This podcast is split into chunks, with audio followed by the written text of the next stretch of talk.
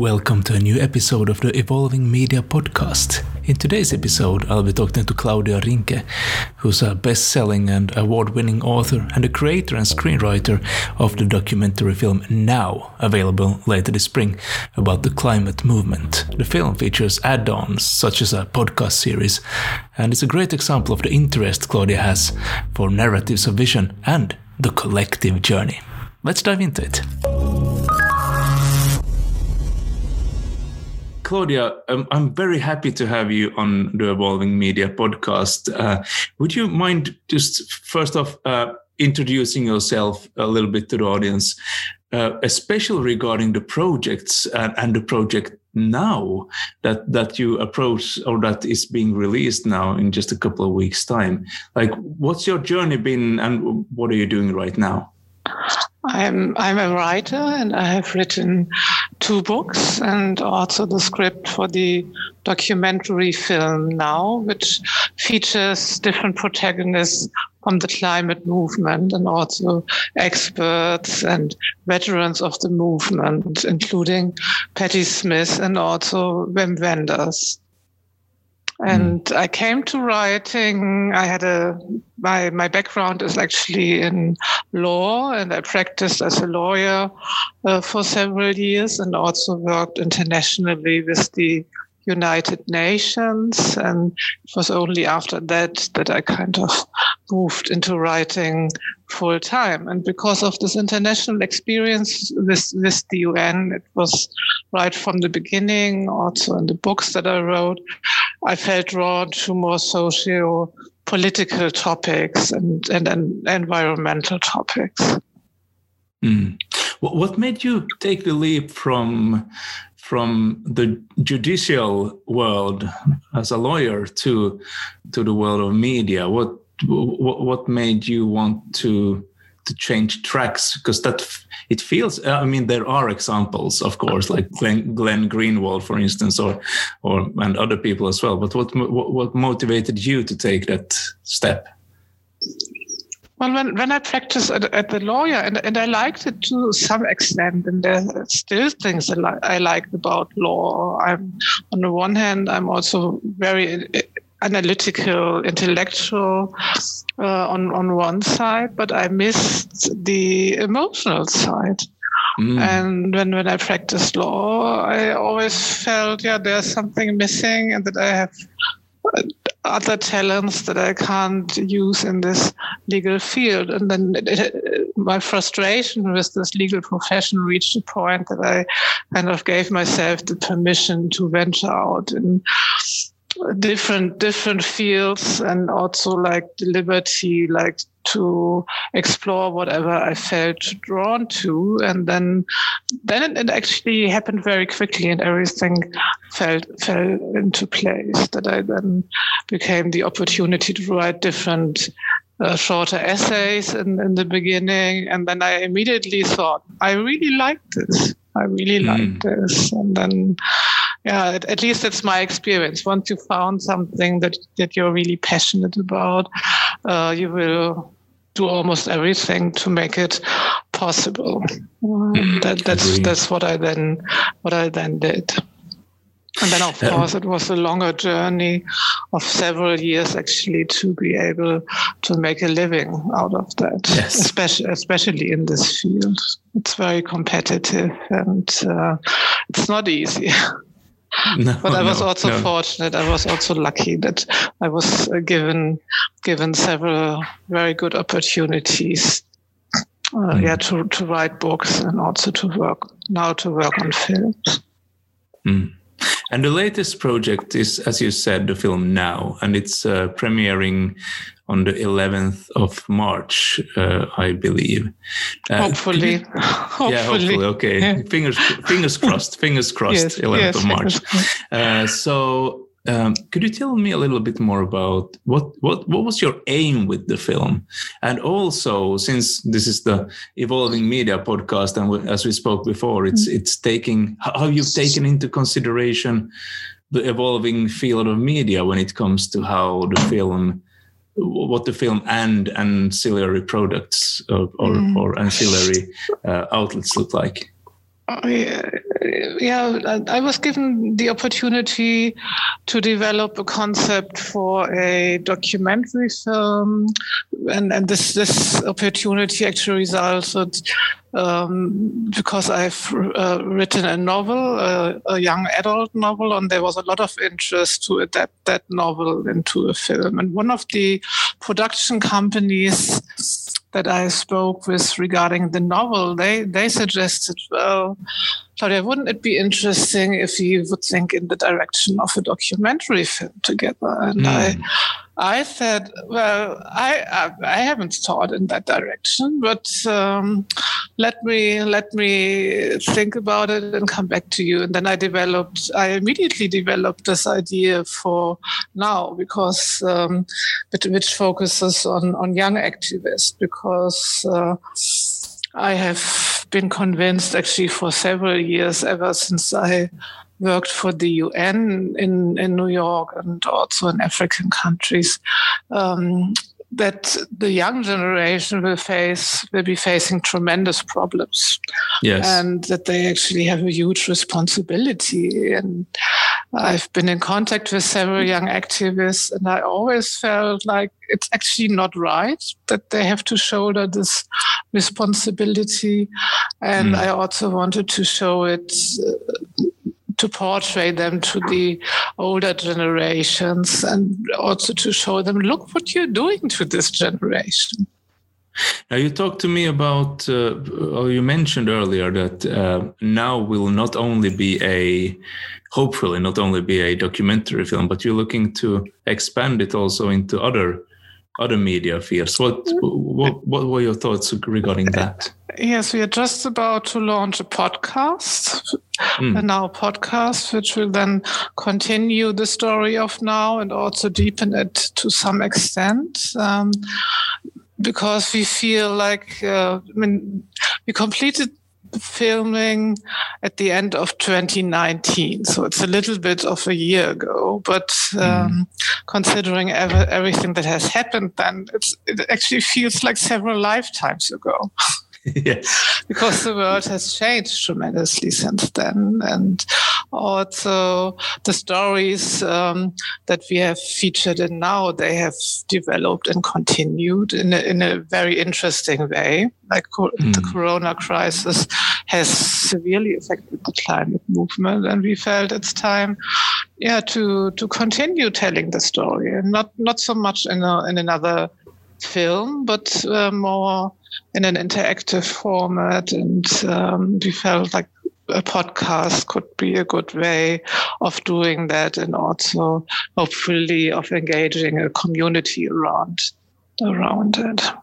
And also, uh, we've been talking, or rather, when when we talked initially, uh, you mentioned the collective journey as as one of the things you are looking into, and I was quite happy to see that. I mean, I, I am a firm believer in the collective journey. Um, thoughts and, and principles and methods and, and way of looking at the world of uh, media and audiences that uh, that Jeff Gomez, Maya Zuckerman, and the other ones have been have been um, uh, pushing uh, for the past couple of years.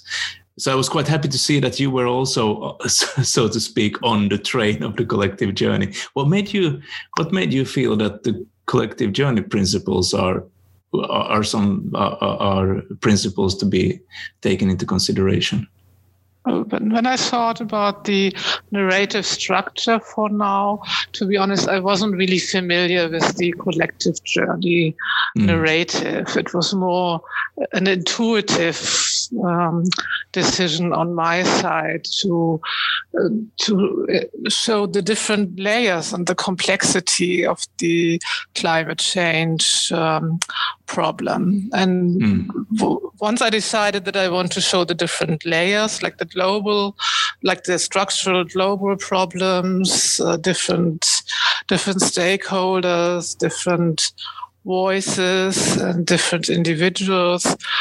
That, that the collective journey structure actually fell fell into place. Mm. Because at least that's my understanding of the collective journey now is uh, that you have like the main the, collective narrative, and then you have individual narratives which feed which, which feed into uh, the main narrative or, or opposed to it. I mean, you still have conflicts um, as, as you have in the traditional hero, hero's journey. You also include that in, in, in the collective journey. Mm. But um, as I said, you have those different different layers and, and storylines, and that's that's what we have in this documentary film as well.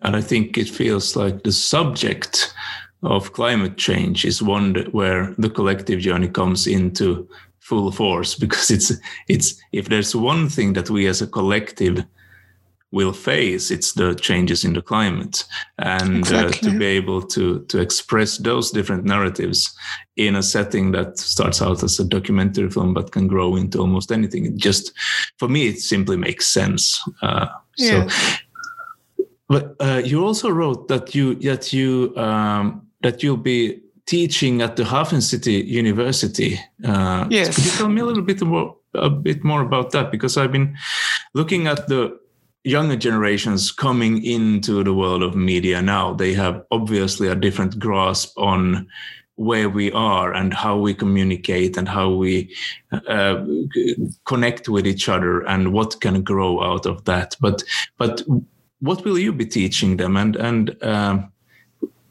from your perspective, what, what do the younger generations need to know? Um, I'll be I'll be teaching a seminar about uh, narrative visioning, which mm. will take the students um, to to the future, which will have them envision a better future, and then from that perspective, either write a letter to our generation or make a short film about it or a podcast episode. Mm. So it's it's about, on one hand, about raising awareness for narratives because many many uh, people, including the the young young generation, they are not aware how much our personal lives and our lives as as society are actually driven by narratives. Mm. That, that, that's my impression that not many people are, are, aware of that. So it will be about raising this this awareness for, for narratives, and then, of course, to develop a better and helpful narrative together. And, I, am actually already very excited about that because I, I feel, as you said, I feel feel the same that the younger generation, in many ways, is much more advanced and is much more inclined to to do the right thing as as the older generations are. Yeah, I, am teaching as well at the university, and mm. uh, from time to time, journalism students, and I mm. feel that uh, it's uh, they have a different grasp of of how we connect and how we how what what constitutes what influence means and how to how to um, get stories through and how to how to basically connect with other people to make a narrative bigger. But as you say i feel there there is a there is a need to know more about how narratives actually uh, arise and how they um, affect us and the world around us. And also, as many have pointed out, uh, with a little bit of frustration, is that um, as they come into the workforce, as they start working at newspapers or uh, television stations or wherever journalism students start working, people often look at them in these companies as uh, to say that or you're young people, so you know everything about social media and you know everything about uh, getting viral, uh, like creating viral campaigns, etc., etc. Whereas, whereas they they most often they don't. So that's a that's a little bit interesting um, that mm. they they they might be really good at one thing, but still it's the to learn how all of these things fit together is a skill that needs to be needs to be learned for them as well. That, that is true. And I also feel and think that it not only needs the expertise on how to, as you're saying, how to create influence, but it also needs the content for it. And um, in in the link to the article that I sent you in the Innovators Innovators magazine that I wrote about the collective journey, I also pointed out it's not only about the collective journey as a narrative structure, but that we have to use the structure, or that we will hopefully use the structure for narratives of vision. Mm. Because if if we don't combine it with a narrative of vision, then then we'll we'll have the exact opposite effect. Like um, for example, and I think Jeff Gomez he also ran, um, is talking about the same same example, and I explored that in my young ad- adult novel about radicalization. Uh, is uh, ISIS. ISIS did a very good job um, mm. in um, so to speak, in influencing in, in influencing uh, many young people and convincing them to follow them to to Syria. But of course, they had a really destructive, negative, shocking, shocking narrative. So it's not just about the collective journey structure and, and technology. It's also about like what you use it for.